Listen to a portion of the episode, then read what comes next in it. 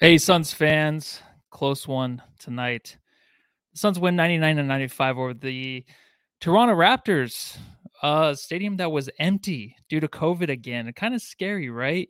And you guessed it, just me tonight. I am actually joined by Coach Evan B, replacing John. I know last time I was missed, but now tonight John is going to be missed. But Coach Evan, thanks for joining again.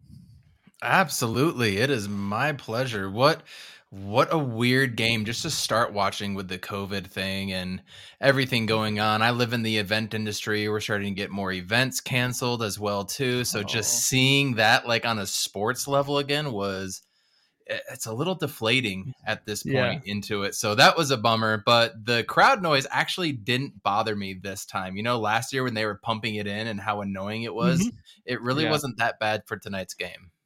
Yeah, I was actually listening to some of it on the radio uh, driving back. Actually, Bally Sports was not working tonight, so Bally Sports, again, you know, didn't come through for me. Uh, it was aired out, so I had to drive over to a bar, you know, crash a, crush a few beers. Actually, no, that's a lie. I actually went to my mom's to watch it because she has Bally Sports. I'm like, and then you Ubered home safely, right?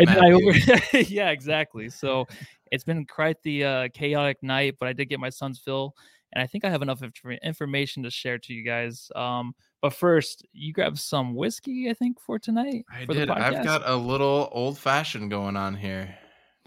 Very nice. And I got something. Actually, someone put in the comments. Coach Fallen, founder, tell Lissy not to forget his beer. I actually I have a V8 again tonight, so we're gonna keep on that trend. Not drinking too much, unless it's a real special occasion. Tonight was just a close game, so I'm gonna pop open a V8.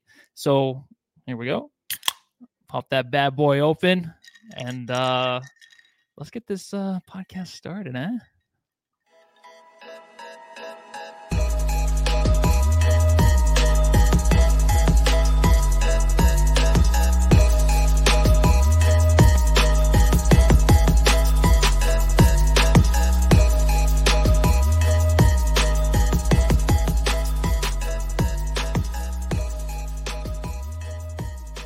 Suns win another close one, 99-95. Um, super close. Uh, it seemed like there was no runs tonight. Usually the Suns can usually gather a run in the third or fourth quarter to kind of pull away from these lesser teams in the Raptors. I know Raptors do put up a good fight against a lot of uh, heavy hitters out there in the NBA, but tonight it just seemed like the Suns just couldn't get anything going offensively. They did all the little things really to kind of gather this win in the end. Um, but first, actually, coach, let me just Matthew, I got to ask.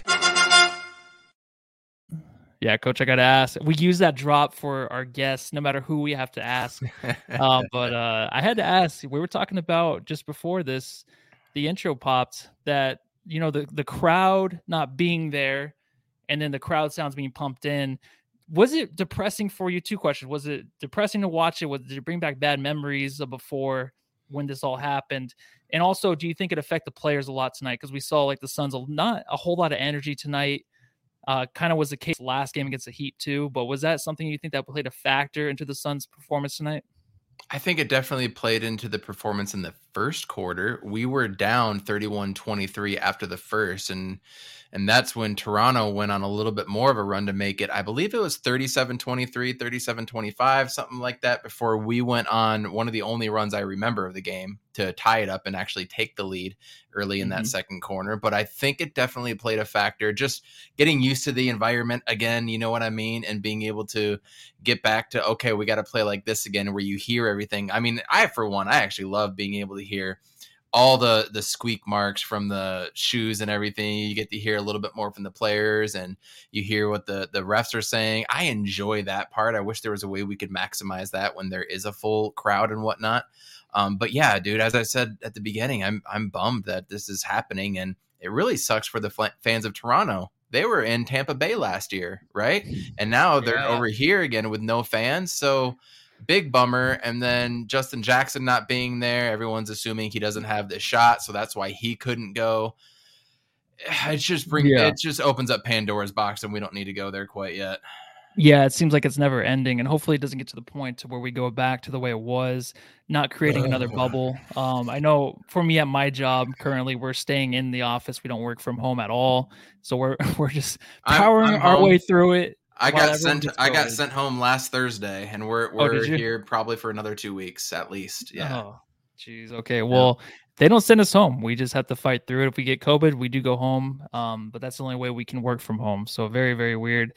Uh, actually, I have another question too. I wanted to ask you. So, of course, everyone knows that I am a big Cam Johnson fan. He did not play tonight. There was an ankle issue, right? So I didn't miss last game. Uh, I had plans, and I wasn't able to even rewatch it. Um, Good. But there was an ankle issue at the end of the game, right? This is what kept Cameron Johnson out of the game, and I wanted to ask you too. I know Jae Crowder coming back and um and Ayton coming back last game. Would you rather? This is kind of weird. A Cameron Johnson that's been playing the way he has been playing, and we love DeAndre Ayton, so I don't really want to go there. Where I'm going to ask you, like, would you rather have Ayton or Cameron Johnson for the Suns playing in the playoffs, playing in big games? You but mean Crowder? Just or no, because I wanted to say Crowder.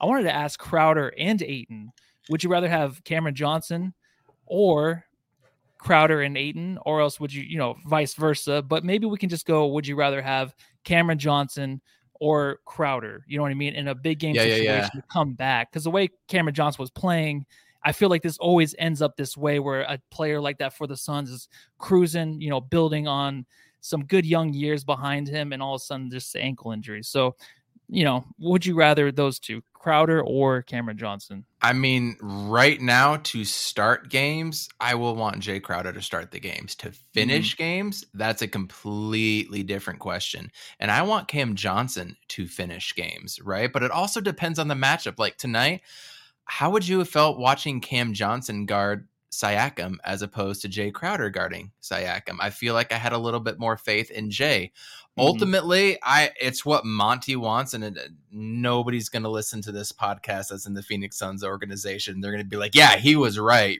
You know what I'm saying? It's yeah. what Monty no, wants, and Monty deserves the benefit of the doubt, regardless of what the eye test is telling you. There's a reason behind it. There's the veteran savviness and all that stuff. But coming back off of COVID last game, I kind of thought Cam Johnson should have played and maybe even have uh, Stick start again and ease these guys mm. into it mm. because that was mm. really uh, tough to tough to watch that game. It's a good one that you missed, but at the same time, you mm-hmm. want to get your core five back. You want to get them in rhythm. So I understand completely what happened.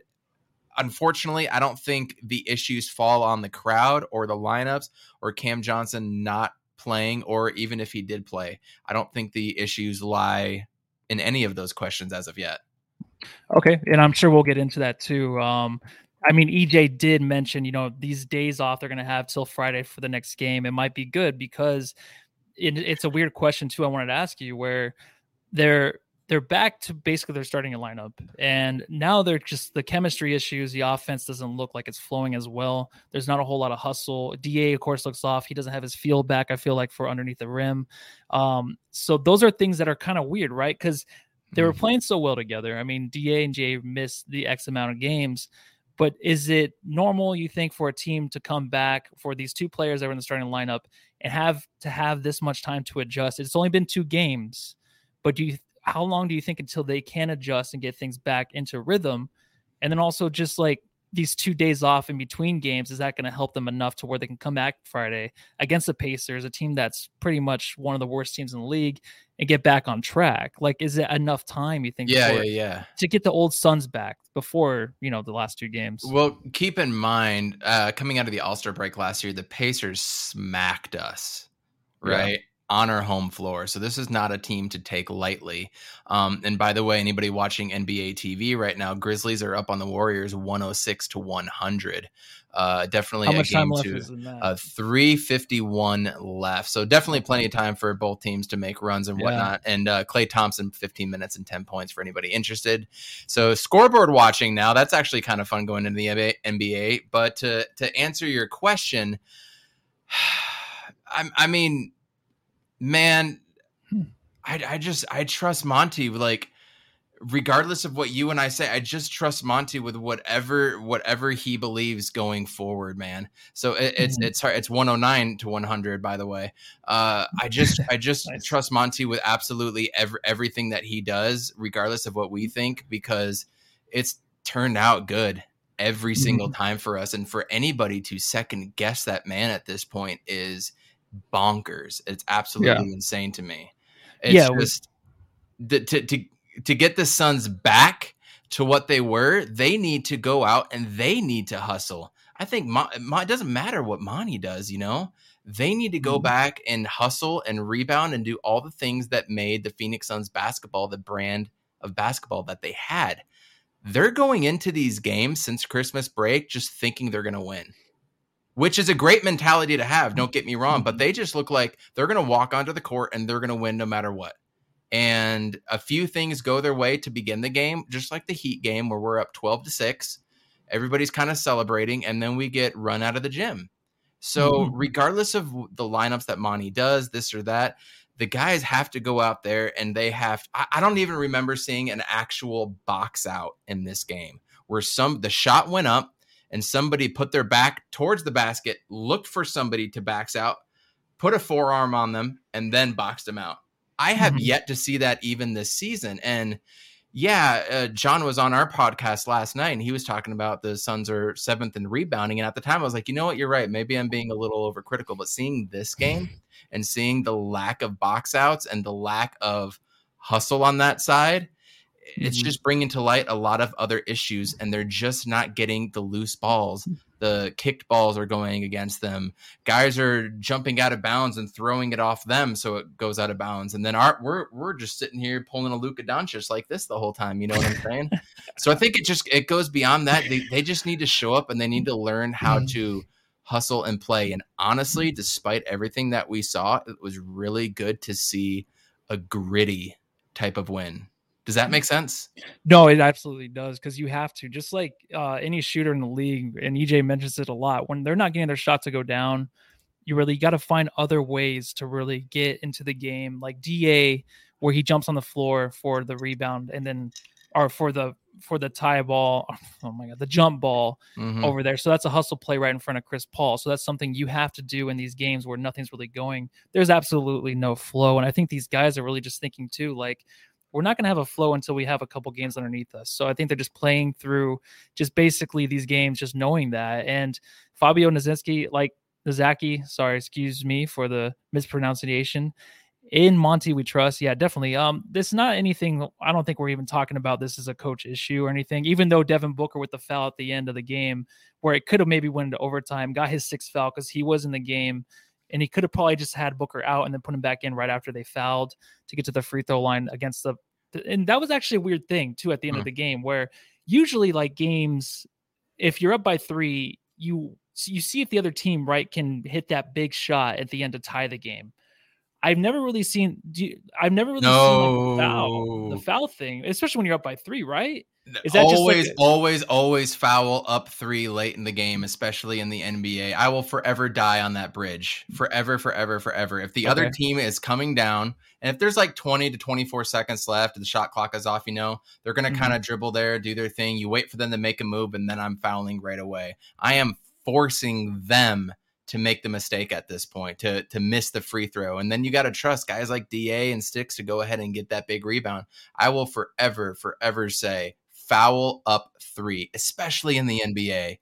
You go to, especially when you're on the road, you go into a tie and overtime, then that just is a recipe for disaster because you're the away team. You think you won it. They hit the big game. It deflates you and it just, you know, rolls yeah. from there. So I will forever say to do that. But Booker fouling, I mean, he was coming off of the free throw. So I get that. He had to go back and he had to be the one to foul. Well, actually, no, because they called the timeout and uh, Fred VanVleet came off the screen and he and he got him right away. So he should have put in a Shamet or whoever else on the bench to yeah over that. Yeah, I see what you're saying there. I completely agree. I just I feel like a lot of times they play the last possession. I'm not saying it's just the Suns, it's just NBA in general.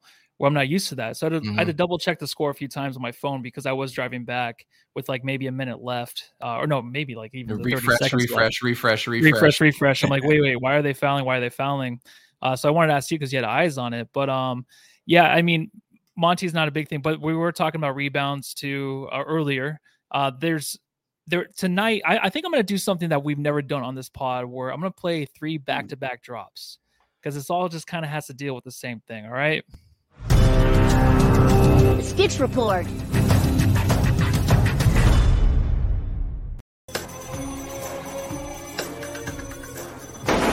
Double O McGee.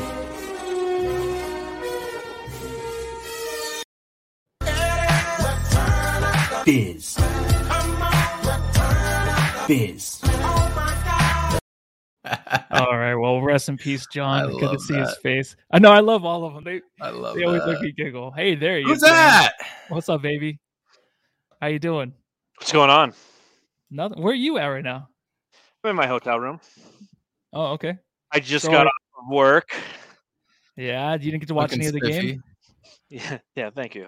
I uh, I s- literally looked down at my phone with like about a minute left. I logged into Bally Sports Arizona application on my phone. Did it, it, didn't work? fucking work. No, it didn't work for anybody tonight. I had to go to So- Mama Mia's tonight, dude. To Yeah, watch it. So I I know uh, if you go to sportsurge.net, Mm-hmm. you can illegally stream all kinds of stuff. So Mhm. I, I watched the end of the game by going to sportsurge.net. Okay. Big proponent for illegally streaming. I don't give a Big shit. I was so pissed at Bally Sports. I'm like, there's a minute 16. The Suns are down by one, 90 to 89, and I can't catch the end of this game. Fuck you, Bally. The only thing anybody watches on Bally Sports, and it's just not even there. The Suns games. It was just I was like, oh, it must be my app, but no, everyone had the issue. But John, before you joined, I actually did a triple drop. I, all right, I I did- heard.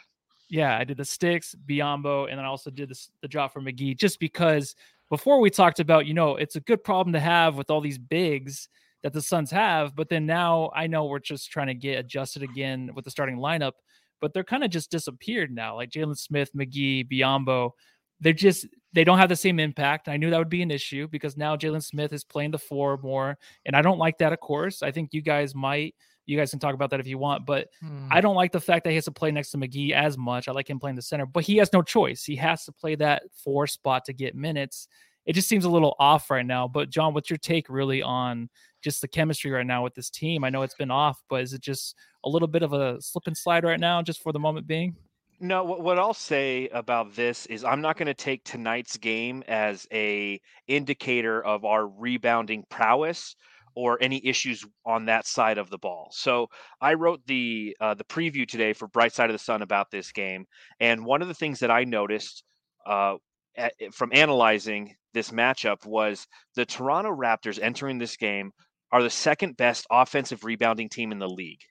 Now, from a total rebounding standpoint, they're 16th in the league, which means their defensive rebounding is horrible. They're 30th in the league when it comes to that. And the the Suns are a little bit more in the middle of the pack when it comes to uh, defensive rebounding. So that kind of that that made for my key to the game essentially. It's like whoever wins that battle is going to win this game. And if you look at just statistics, and again, you know, I feel like the worst podcast host coming on here where I didn't see much of the game, but I'm monitoring it on my phone. I'm Hmm. taking a look at kind of the, the statistics as they occur. And one of the things that jumped right off of the bat, right right off the page, was the fact that the Toronto Raptors had 22 offensive rebounds to the Suns 10, and they had 47 total rebounds. So they almost had as many offensive rebounds as they did defensive rebounds.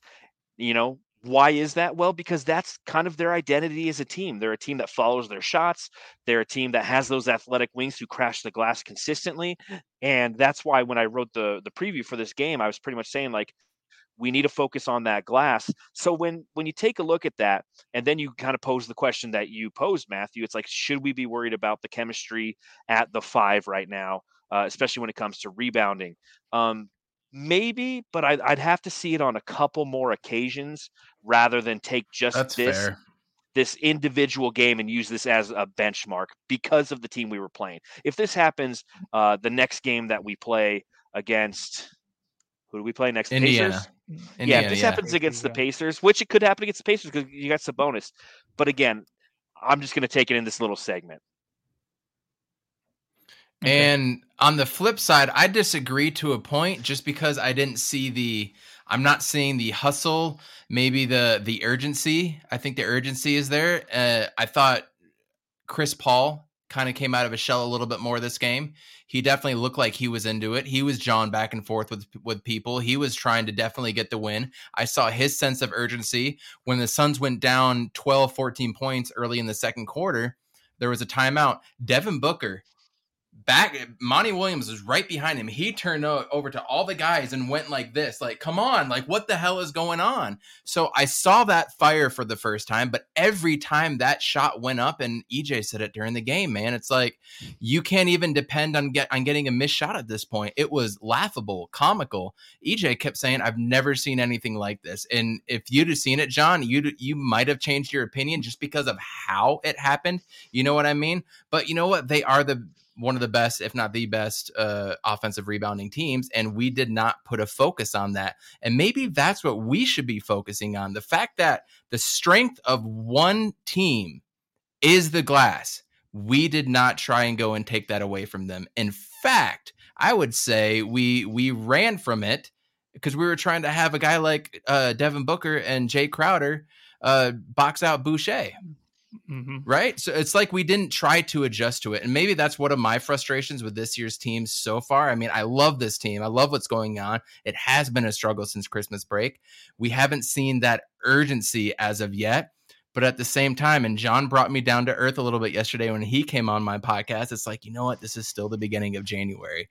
Let's talk about this stuff after the All Star break. But I would like to see more fight, more urgency, more more care on the boards because it just feels like we've been getting beat on the boards over and over again, even though we are seventh in rebounding. So take that for what you will. Yeah, I think when you when you have a team like this, like the Suns, and they're just they're the next level of like really any kind of fandom where you can expect them to win every night. And when things like this happen, I mean, we have to kind of like bring ourselves down to, I guess, earth. Yeah. And just, you know, be with the other fans, be like, oh, what's going on? Are we going to be okay going forward? And um, I just want to do, of course. Watch. I don't believe he was part of that triple drop I did. I don't know how I pulled that off, John. That was... I'm just so happy you like you're running the show. This is great. I'm sitting back and relaxing for a show, man. Like yeah. I'm a guest at this point. I'm I'm like Evan over here. I'm just like, yeah, you, you ask me questions, I'll answer them. Yeah. I don't have to. I don't have to drive tonight. This is great. Well, um, Boucher was the man. He was the man that was really grabbing those boards. I mean, nine offensive rebound, rebounds Ooh. tonight. But the, the fact that I mean, Ayton had a hard time with him. Everyone did. Basically, I even had a hard time tracking him on the TV for the time I was watching. Like he would end up being underneath the rim just like that. He would end up being where the ball was instantly.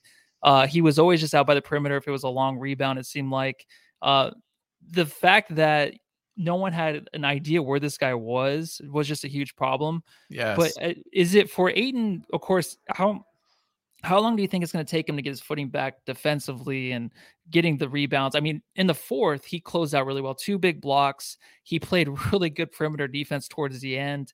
So it's funny because he does come through again in the clutch, but then all game long, he just seems kind of like, I don't know what's going on offensively underneath the rim. He didn't have a good feel of where he was. There was a time where he caught the ball wide open and then he pump fakes because he thinks someone's by him. Yeah. And, just, and then he dunks. That's like an old Ayton move. So I don't think it's anything to be worried about really. But coach, any takes from uh, uh, Ayton tonight?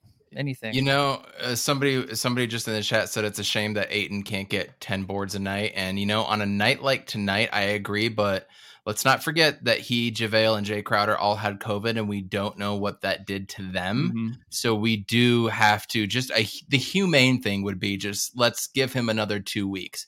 You're probably going to need a full two weeks from here just to get back to where he was, which is great because we have that time. Yeah. But the the frustrating part is that he played 30 minutes and got nine rebounds. Meanwhile, Biyombo played five minutes and got five rebounds. Jeez. Like you know, at Mhm. some point, I would like to see Monty do a little more of the in-game adjustments when it comes to the personnel. I think that's been one of his downfalls that I've heard you guys say as well too. Some of the rotations sometime are are questionable. So I would have liked to have seen that. I would have liked to have seen a little more Biyombo in there since he seemed to be the guy that wanted to get the rebounds.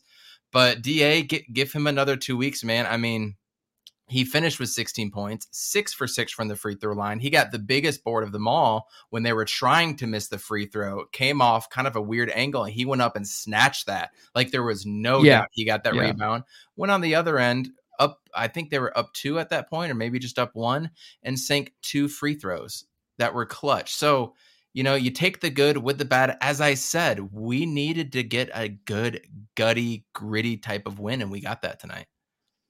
Yeah, John, any takes? I mean, I, you lose your taste, you lose your smell from COVID. I guess he loses his feel a little bit on the court, so it makes sense. You don't get it back for another couple of weeks. So great take there, coach. he, can't, he can't feel his hands. He doesn't know what yeah. he's doing now. like, all he's doing his well, hands. but I mean, again, you know, when you think about COVID, obviously it is a respiratory uh, virus, so it's just from a winded standpoint.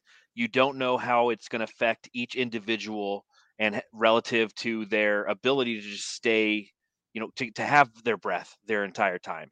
You know, I mean, how, how long did we have to hear about Jayson Tatum talking about how he had COVID and how, you know, he was using an inhaler? I think they used that the entire back end of last yeah. season. That was First his guy excuse I thought about. for, yeah. Cause I mean, he was every time that he'd miss a shot, he's like, yeah, but the asthma, you know, and see another Mm-hmm. reason why coach, I, when I was on the He's on Fire podcast, check it out, Jamsters, go check out the He's on Fire podcast with coach Evan B over here.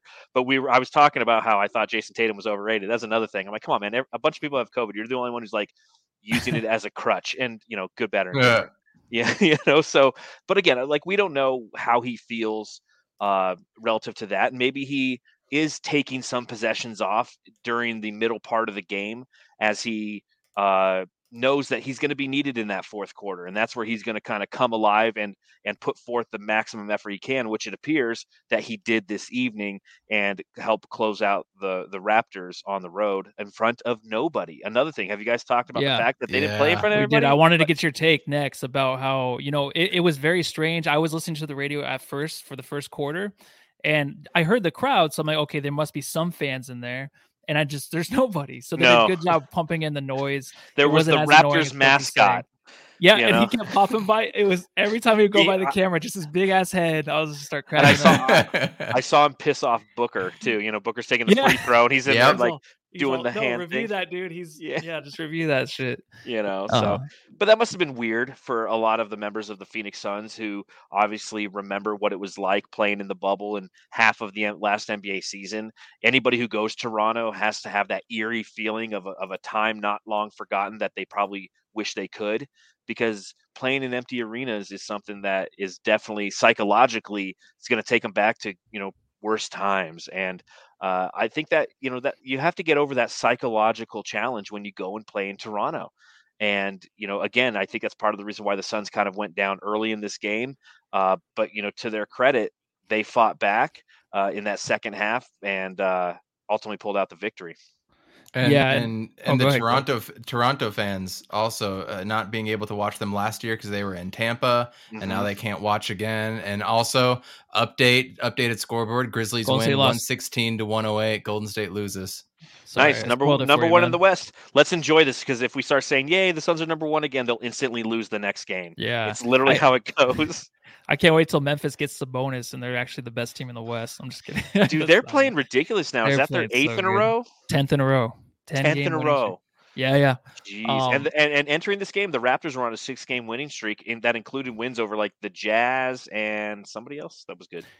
Yeah, yeah. Memphis, Yeah. they're, they they're Memphis, 20 and 17 now. Um, Dillon Brooks is out now. for like 20 three to five now. weeks or like four to six weeks. Dillon Brooks is going to be out as well too for they them. trade him. Trade him to the Pacers. They're What- still winning though. They're How did he winning. get hurt? I don't know. I saw it earlier yesterday. I can't remember off the top of my head. I'll look. He, he flopping. Yeah. he flopped so hard he fell down and he hurt himself. We were talking about uh, Chris Paul earlier. Um, actually, I didn't really give my takes on him, but I think his energy, the steals that he would um, pull off beginning of fourth quarters, uh, beginning of the fourth quarter, uh, I think gave the Suns a little bit of energy. He hit some big shots tonight, and I was like, "Oh, big shot! Oh, big shot! Oh, big shot by uh, Ayton turnaround." It just seemed like every shot tonight was so big because I like Suns could not go on a run, obviously, but it just every shot made by the Suns seemed like, oh, that's the biggest shot of the game right there. Even Shamet had a couple. Shamet had a three. I'm like, oh, that's a huge three, Shamet. Good Yeah. job. And then Shamet would he shot the corner three, missed it, but got fouled. I'm like, oh, dude, here we go, Shamet. So big game from him, I guess. I don't know. But one guy I wanted to bring up was Cameron Payne because I actually wanted Cameron Payne to kind of take off a little bit tonight, take up some of that empty space. Um, from Chris Paul that he was leaving there offensively in the beginning and see if he can kind of take over with the second unit. I mean, it was a lot to ask for him, I guess, because his whole team was just kind of just struggling tonight. But I wanted him to do something. It, he just it wasn't there. He was kind of passive tonight, and it seemed like he had he had like what was he? Did he only make one shot? No, two for five. He had like a floater. He didn't get his I first f- point to the third to the third Yeah, yeah, quarter. yeah, yeah, exactly. So then I'm just like, I, I wish we could have him at the point where when things aren't going right for this offense for the first unit, we can count on him to come in. And I don't know if you see that coach or John, if you ever see that happening for Cameron Payne because he's still kind of struggling to where I just can't rely on him like I used to. And I don't know if we talk about this too much, but it is a game where I'm like, come on, Cameron Payne, be aggressive, be that guy, take your time, but get to your spots, man. Get that floater up, find your teammates, but it wasn't there tonight again. But isn't that kind of like a juxtaposition? It's like be aggressive, but take your time. The issue Yeah, with Cameron way he Payne is he's he's too aggressive, in Mhm. my opinion. He's always in rush mode. And again, another thing that I think we talked about on the He's on Fire podcast was, you know, the issue that he's having right now is he he attacks so much and his the level of difficulty on his shots out of a 10 is probably like an 8.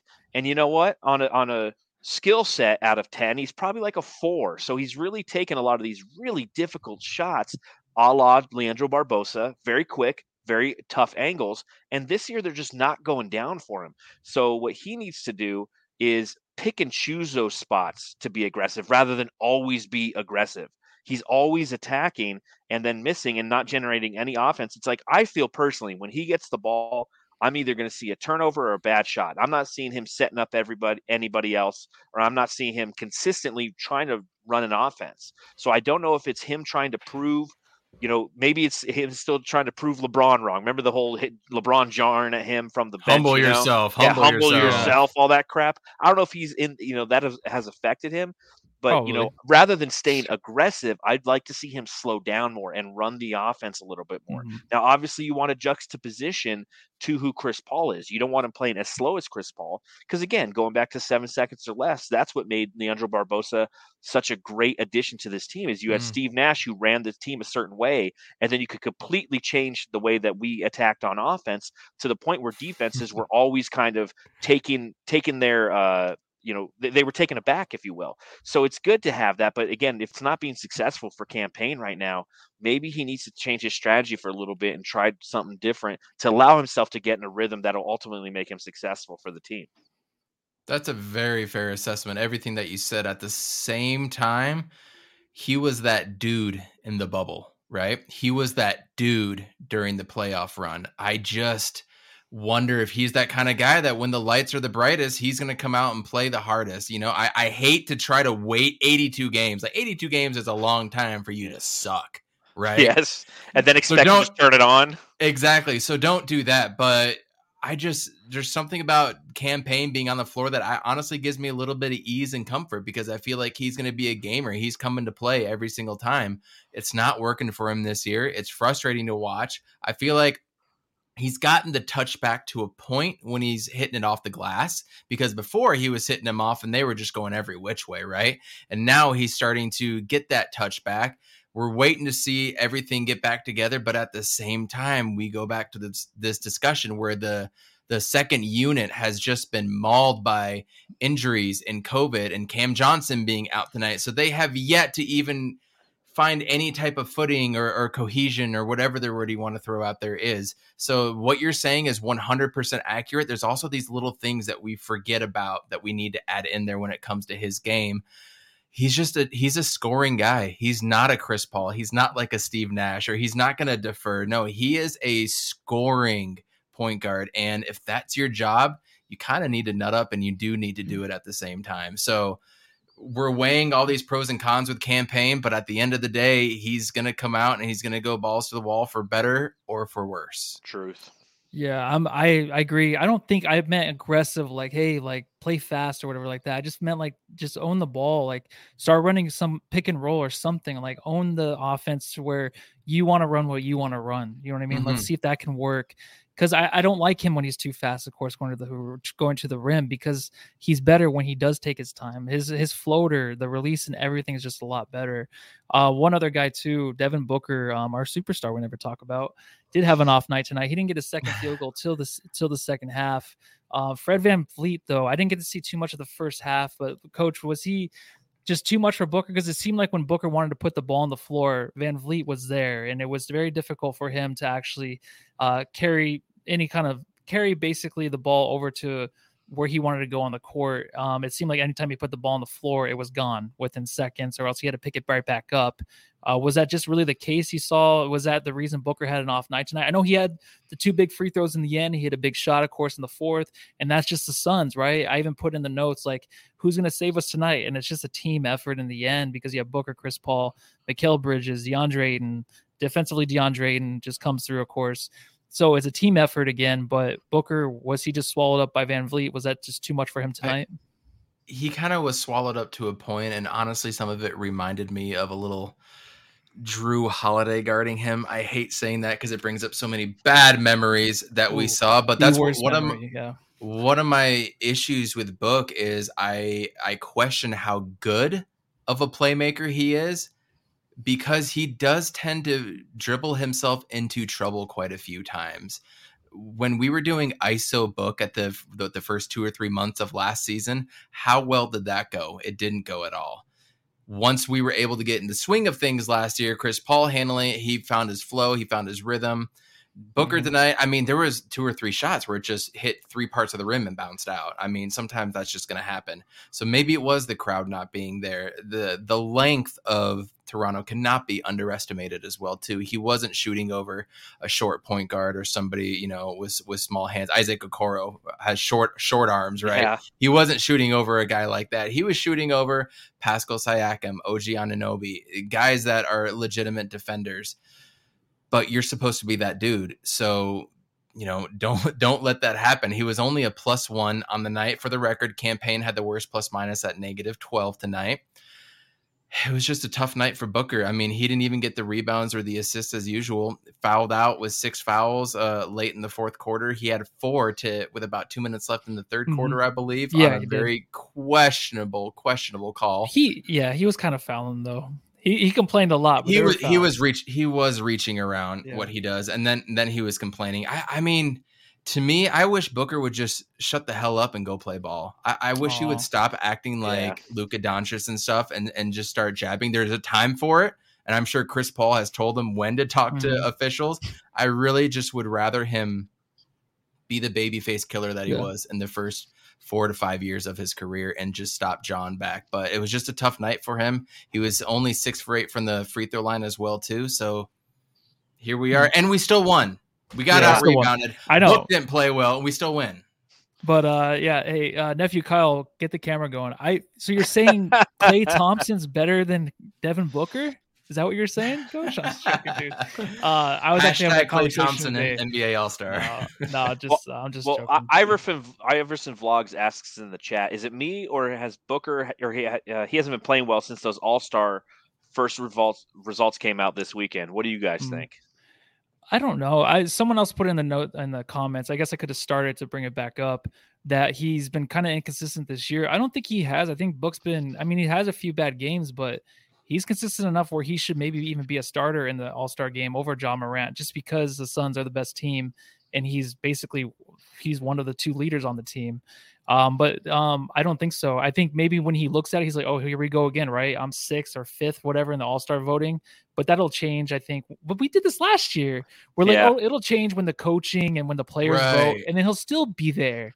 So I guess get used to it, book. Otherwise, just change your face or something. I don't know, man. I well, mean, in his in his last five games, for reference, 16 tonight, 26 against Miami, 11 against the Clippers, but then 33 against New Orleans, 24 Charlotte, 22 Boston, and even going back to the OKC win at the end of December, 38 points and 30 in the loss to Memphis. So and that's exactly what I was going to bring up. I, you know, I pulled up basketball reference going back to when he first came back against Charlotte uh, on the 19th of December. So, you know, under a month ago. And he's averaging 24.3 points a game since he came back, which is pretty consistent. He's 91% from the free throw line. He's shooting 40% from the field, but he's shooting four, uh, 42% from deep.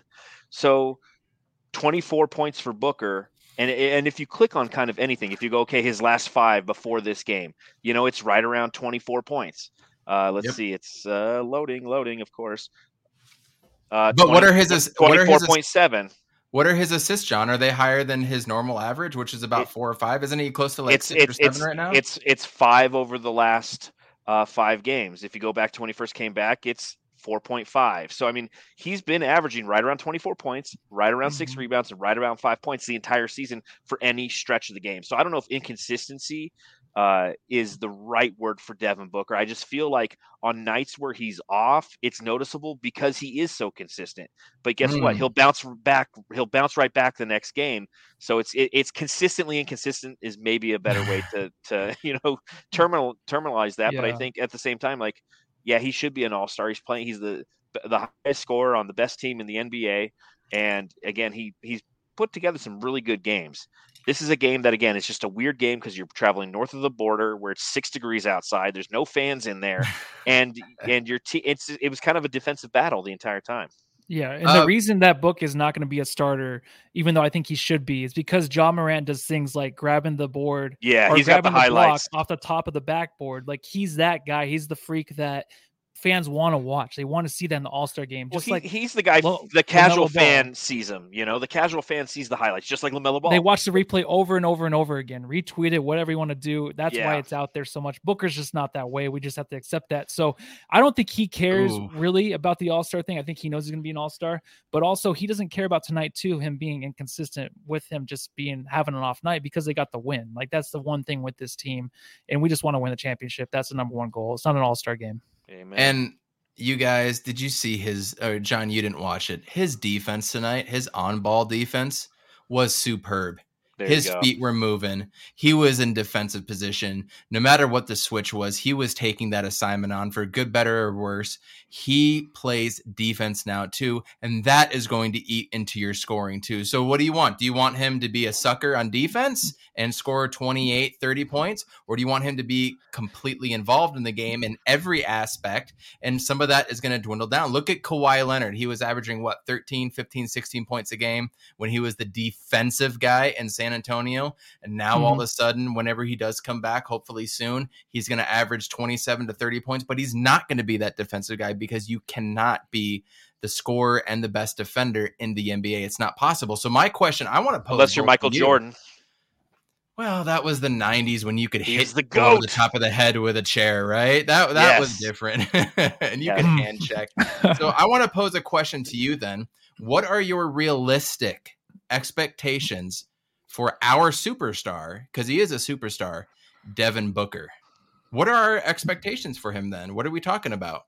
Career wise, Career wise, game wise, game to game, uh, whatever whatever sticks out. Because uh, people are in the chat saying like I've Oh. been kind of disappointed with Booker. no, what he's are our well. He, first, he's an NBA champion. He will win a championship here in in the, with the Suns, and he'll be the best son of all time once he retires. I see that. I mean, I think that's enough. All star wise, he'll probably make the All Star game five, six more years in a row. I think I don't know if he'll ever make it as a starter, but he'll be that guy that's going to be in the All Star game. Yeah, I think when you talk about expectations and why everybody's disappointed is we're used to, from an expectation standpoint, Devin Booker scoring about 26 points a night on about 14, 15 shots. And what happens is when he scores those 24 or 26 points a night and he's doing so on 20 to 25 shots, we're making some of the points that some of the people in the chat are. You know, they're saying that uh, he always dribbles into his opponent into his opponents. They're saying that he's uh, he, he needs to allow his game or uh, right here instead of trying to force shots. You know, he's forcing shots. There it is. And so when we get those inefficient games, it's a lot of well, he's forcing shots, and part of that, truthfully, Jamsters, is because we're spoiled. We're spoiled because he's been an efficient scorer, especially over the past about three seasons. But go back about four seasons ago, we used to get some inefficient Booker because the team sucked and he just had to do whatever he could to try to have the team tread water. So from an expectation standpoint, I, I fall right in line with everybody. Like I like Devin Booker to score about 26 points a game on about 14 shots. And that's what I'm used to because you know what? He's going to get six free throws and he's going to make them all. He's going to hit a couple threes. Uh, but to your point, coach, you're, you're spot on. You know, he plays a lot better defense than he used to. And that's going to take away a lot of his offensive energy, his offensive, uh, and he knows that he he can play that defense because he doesn't need to carry the team offensively anymore. You know, again, we won tonight. Devin Booker didn't have a great game, but it's because the other players around him can step up and provide points on the scoreboard. That and those are points that he didn't or he, that he used to have to score himself. So it's like, do you want holistic Booker who can play both ends of the floor, or do you want just one one dimensional Booker who can put up 30 points a night, you know, but he's he's a turnstile on the other side, you know? I'd rather Mhm. complain that he's forcing shots and trying to score and still playing solid D versus yeah, that was great that he scored 30 points, but man, he gave up 42 on the other side. Yeah, And and, he- you want him to keep He's shooting. though. rebounding too. He's rebounding. want- Yeah, his rebound is fantastic, especially this year. And he does the thing like even EJ brings it up. You got to do other things. I mentioned the beginning of the pod. You have to do other things if your shot's not going down. But I do like Booker to keep shooting. You know, there was one point I think maybe a couple weeks ago there was a game he was really struggling, and I'm like, oh, don't shoot. But I'm like, no, wait, wait, wait, no, keep going because in games like this where he needs to hit a big shot in the end to really clinch the game or hit big free throws to clinch the game, then he's in rhythm. He, I don't want him to ever stop shooting, even though if he is cold, he'll still do everything else. He'll still grab the rebounds like you're talking about. He'll still play the good defense. He'll still do the little hustle plays if he needs if he needs to because he is that kind of player. So keep the shots up, I think for sure. Any final thoughts on Booker tonight? We talked. yeah, real, this is a record real- time. dude, I know we know we never talk about Booker this much, but but here here's where he stands in some statistics relative to his entire career. Field goal attempts, he's averaging the third most field goal attempts in his career. Field goal percentage, he's averaging the fourth best field goal percentage in his entire career. Uh, three point attempts, third most in his career. Uh, uh, three point percentage by three percentage points, the best ever of his career. Points, he's currently fifth out of his seven seasons in his career. So that's where the that that's that kind of shows where our expectations are not being met. All those metrics he's super high on, but the point total isn't as high as we're necessarily used to. That's why it's a little bit different. And you look at like his free throw attempts, for example, you know, his free throw attempts, these are the second fewest in his career. That's the difference between what's going on in the past Mm. and what's going on right now is he's not getting to the line nearly as much. And I'm okay with that because in order to get to the line, you have to get fouled. And when you get fouled over and over again, especially as a guard, it wears you down. And what happens? You get to the NBA finals and you're hurt like he was last year. So you know what? I'm okay with him shooting as much as he is, maybe not ma- necessarily making as much, because again, it's the third most in, in in field goal percentage, but again, the top from the three point percentage. But if he's not getting fouled as much, I'm okay with that. Let the big guys get fouled. That's what they're good at. Yeah. Stay healthy. Stay healthy. Yeah, and he's never been that guy. I think he showed glimpses last year of getting to the free throw line, but it's nothing we really count on this year. We've never really even mentioned it, right? Get to the Mhm. line, book. We never said that. I Yeah, think. because last season was his highest, or his second high, or I'm sorry, two seasons ago was his highest total getting to the free throw line. That was 7.3 attempts a Mhm. game. You know, he's at 4.6 this year, and I'm okay with that because that means he's not getting fouled. It means he's not getting hurt. And he's uh, he's averaging 5.4 rebounds per game, his highest Mhm. mark in his career. Highest in his career. He's averaging a steal per game, highest in his career. 2.4 fouls per game, the least amount of his career. 2.7 turnovers, the second lowest of his career to only his rookie season. There you go. He's becoming we- a three and D wing. he's shooting threes. He's playing D, man. Like, and he's not going to the free throw line. He's not going to the free throw line. Yeah, he's like it's like uh Mikal Bridges oh. 2.0. all while playing less minutes than last year and the year before. He's averaging the second least amount of minutes too. All positives. Anything else on Booker, my dudes? No, that's a that's a record. Jam star of the game. John, I had to cut you off. Just Um, it's okay. It was great. I had to do it. I, I, knew you were waiting. You've been trying forever. Feeling good. I'm Well, just now you have to remind the Jamsters that they yeah, have to hit the Jamsters, go ahead and button. subscribe. Go ahead and hit the thumbs up button, and also follow Coach Evan B on Twitter at Coach Evan B. Um, you can follow his podcast. What's your podcast name? Because I at- have it in blur right now. At at he's on fire pod, and I got a bone to pick with you guys. The Suns Jam Twitter hmm does not follow me. The Do we official What? Suns, not? the Suns Jam podcast. Maybe because I didn't know not your- follow me. Maybe because I didn't know your podcast name for some reason. I, I'm I'm bullying you to greatness on Twitter currently right now, and I'm trying to get some other people on here to, to bully you as well too. And it looks like it's working. I've got a couple replies on there, but uh, yeah, at he's on it says, fire pod. it says you Coach follow Evan B. each other. Hmm. Weird because It, it, says said following. the the official liar. Suns Jam account. Sun, It does not say it does not say follows me. Watch this. Oh. Let's see. We're gonna go share, share screen, share screen, window. This share. So you should be able to see right here. It Oh says no! he's Oh, fire. oh, my my my personal account at, at Oh. Coach Evan B. Oh, well, let's No, just go like this. That one. Coach Evan. That's I. If oh, bing, and check this out. We'll go down here.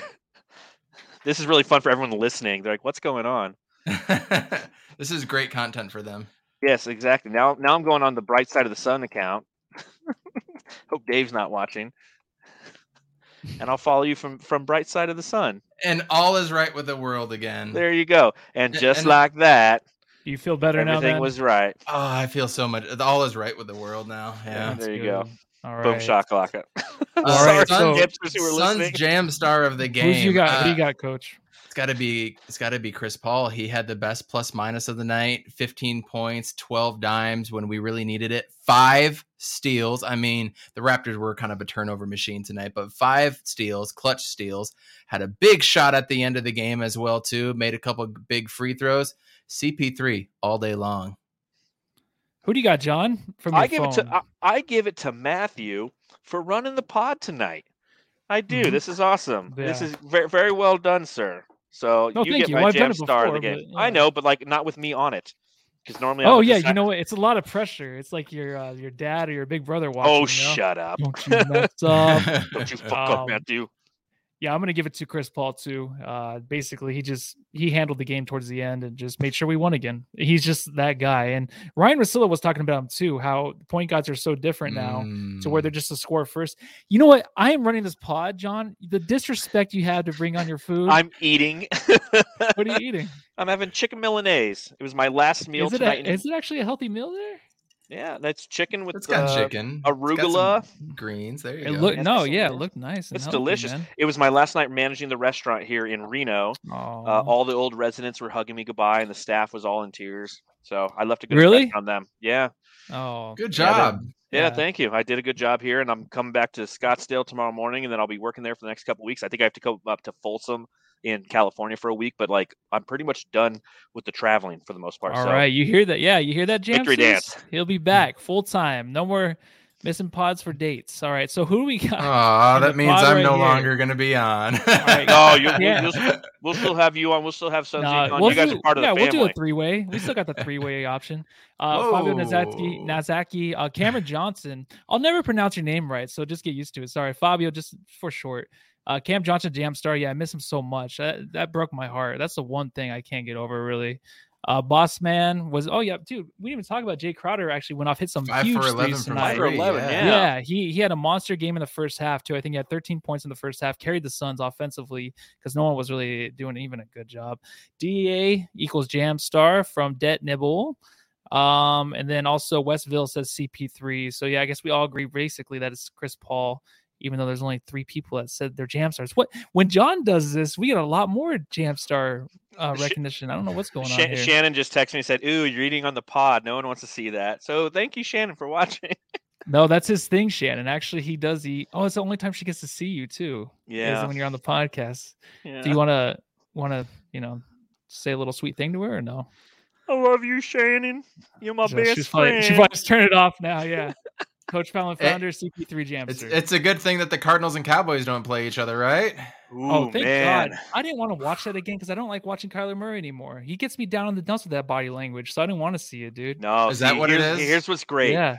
W- do you- What, what did Kliff Kingsbury? I was talking to one of my best friends today on the phone, and he's like, because I was asking him about it. We're both huge Cardinals fans, and he goes, "I go, what do you f- what do you think about us going?" in?" He goes, Hmm. Kliff Kingsbury said that don't worry about K one because when it's all when it's what all or nothing on the line. It's he's a different individual, and I can see that. I can see Okay. like he's a guy who, even though he's sucked in games where it's all or nothing so far in his mm. career for the Cardinals, it's like win and get in, or mm. win this and win the West. Like I'm excited for this weekend, man. And you got the Niners, dude. Yeah. So when do the Cardinals play? Do they play at Monday night? night Monday night. Oh wow. during the Spurs game. So like, I don't know how that's gonna work. We're gonna Well, have we'll probably just have to ever. do the pod after. I don't even No, know. we're just gonna do like Well- a five minute podcast. Like, ladies and Well, gentlemen, the Suns beat the Spurs. Have a good night.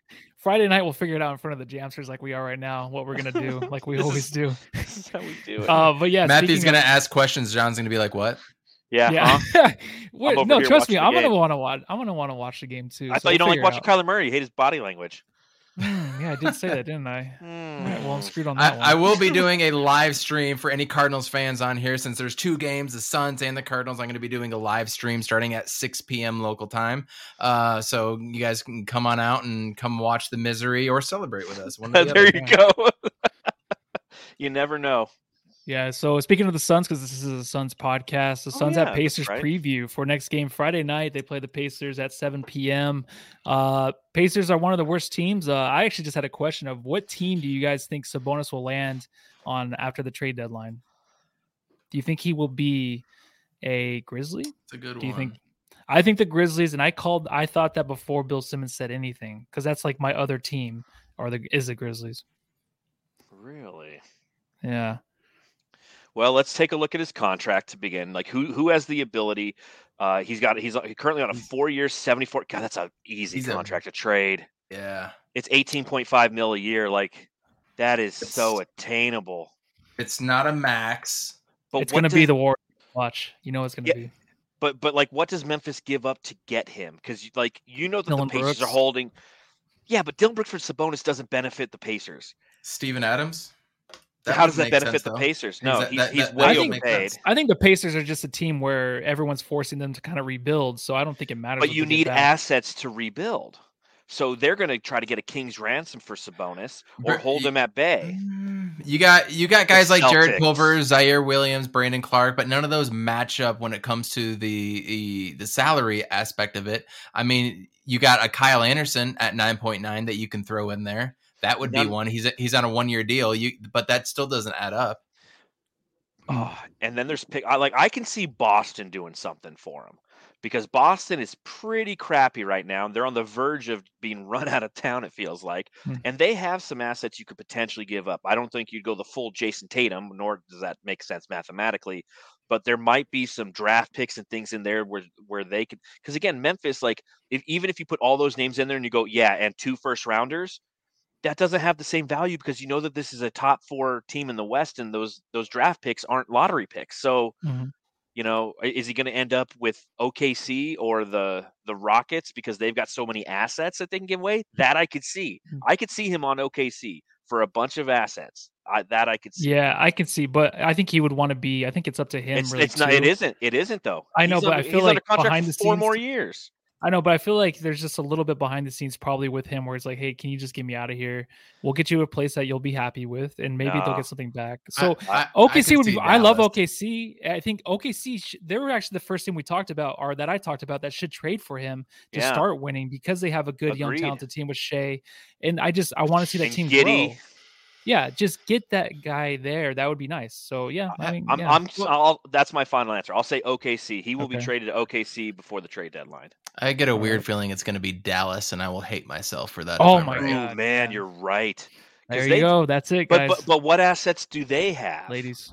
I mean, if they Luka actually Doncic. legitimately do want to give up Chris Kristaps, you, you can give that up. But then Dallas or uh, Indiana has to give up something more. But what about the the group of Caris LeVert, Miles Turner, Malcolm Brogdon, and Sabonis not getting the job done? I was really high on them. I was and high on I, them Me too. too. Yeah, I thought they were going to be able to do uh, maybe not championship or even Eastern Conference, but I thought three, four, five seed was very Mm. attainable, especially in the Eastern Conference. So They did have the one good year two years ago, uh, right before COVID. They actually they they kind of Mhm. spiked before people thought they were, and then after Yeah. that they got Levert. Levert had the setback, of course, but then after that it was just like I don't know what Olad- happened. Oladipo had the big setback because he was hurt so many times as well too. Yeah. Like, yeah, I get that, but I just I feel like it's going to be like a Dallas or Miami thing, man. Uh, and uh, the rich are going to get richer, whatever it is. Uh, OKC would be great, man. I'd love to see SGA with Sabonis. Are you kidding me?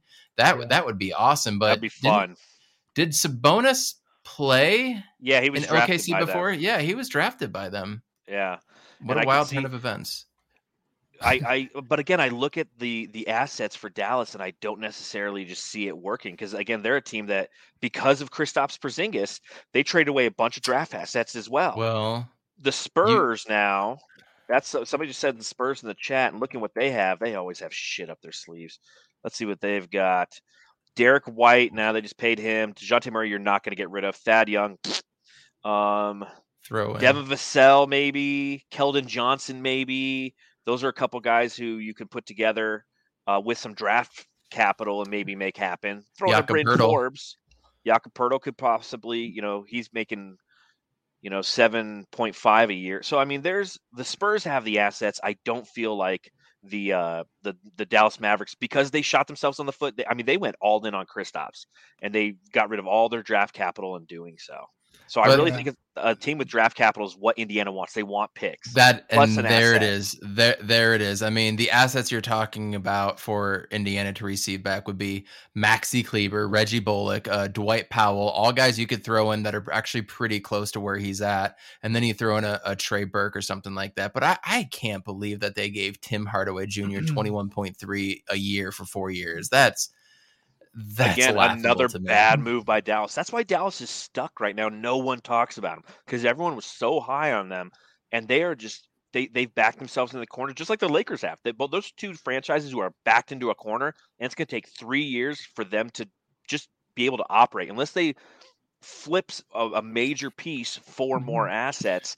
I don't see it necessarily happening. They actually they've won three in, or sorry six in a row. So the Dallas thing is has? with the thing is with Dallas when they're bad they are terrible. When they're playing well they are scary because of Luka. Um, the the Tim Hardaway thing it looked good for the first year. Now of course everything kind of dwindles out, especially when Luka comes in out of shape. Your team's not going to look the greatest. When he facilitates everything, he is the franchise in the team. You just need him to be in shape, and you need everyone else to click together. Um, but they're also just really quick. The the Hornets, of course, yes, that would be awesome. I don't know what you would give Gordon up, of course, Yeah, yeah, I guess because he hasn't really. I like the name there, but he hasn't really filled a position like we thought he would, or at least I thought he would. I like the Mhm. signing of him. Uh, it was a lot of money, but I thought they needed to do it. So if it's Hay- if it's Hayward for Sabonis, I'm down for that. I really am. A big man like that that can pass on that team would be pretty fabulous. yeah. give up Kelly Oubre Jr. too. the disadvantage though is, is Gordon Hayward makes 30 million a year, so you'd have to throw in more on the Indiana There side to make that happen. Whoopsie. But but you have Terry Rozier, you know, if they want to go that route. Uh Kelly Oh, Oubre TJ Jr. Warren's gone, perfect. by the way. They'll they'll throw him in in anything. TJ yeah, Warren but, will be it- gone. but but who wants him? they Yeah. want that one year deal. Truth. That's a I good can't believe the point. Suns just gave up that guy. I know, God. Terrible, right? Cash Yeah. considerations. All right, I think that's it. I think that's the pod. We went over by two minutes already, so that's my bad. I am the one that is navigating. I just sorry I wasn't paying attention, but um, yeah, Jamsters, go ahead and uh, subscribe, hit the like button or the thumbs up button, whatever you guys do out there to give us a shout out. Oh, Apple star. Do we still do the five star reviews on Yeah, Apple? we're just not getting any reviews, nothing man. in Spotify too. Uh, check that out. So yeah, Um, Spotify. We currently have just to give you kind of an update because you can do five star reviews now on uh on podcasts via Spotify. Mm-hmm. But uh, of course, whenever I'm I'm looking for stuff and I'm talking, I can never find it. So um yeah, but no new Apple five star reviews, and I've ruined the podcast by simply trying to hope that my internet would load in a hotel room, but clearly that's not going to work for me. Oh, so you're, I'm, the I'm internet, done. you're the internet guy. So Up, we we have 18 five star reviews, and we currently have a 5.0 rating. Uh, right very good. there. All right. Well, Jamsters, you're doing your job, so I appreciate it. Thank you. We all appreciate it. Uh, you can follow me at Matthew Lissy. You can follow John at. At Darth Voida. You can follow Coach Evan B at. At Coach Evan B. And I think that's all you usually say, right, John? And you should have another five star review coming your way. Yes. Oh, Thank you. 19. Lucky number 19. Thank you. Oh, it actually went up too. 4.8. No, very nice. Nice. Um, and make so sure no you one- follow Coach Evans' podcast. At He's on Fire Pod. Fanning the Fire Pod. Matthew, just No. go home and love your family already. Oh yeah, go home and love your family, everybody. Good night. Take care.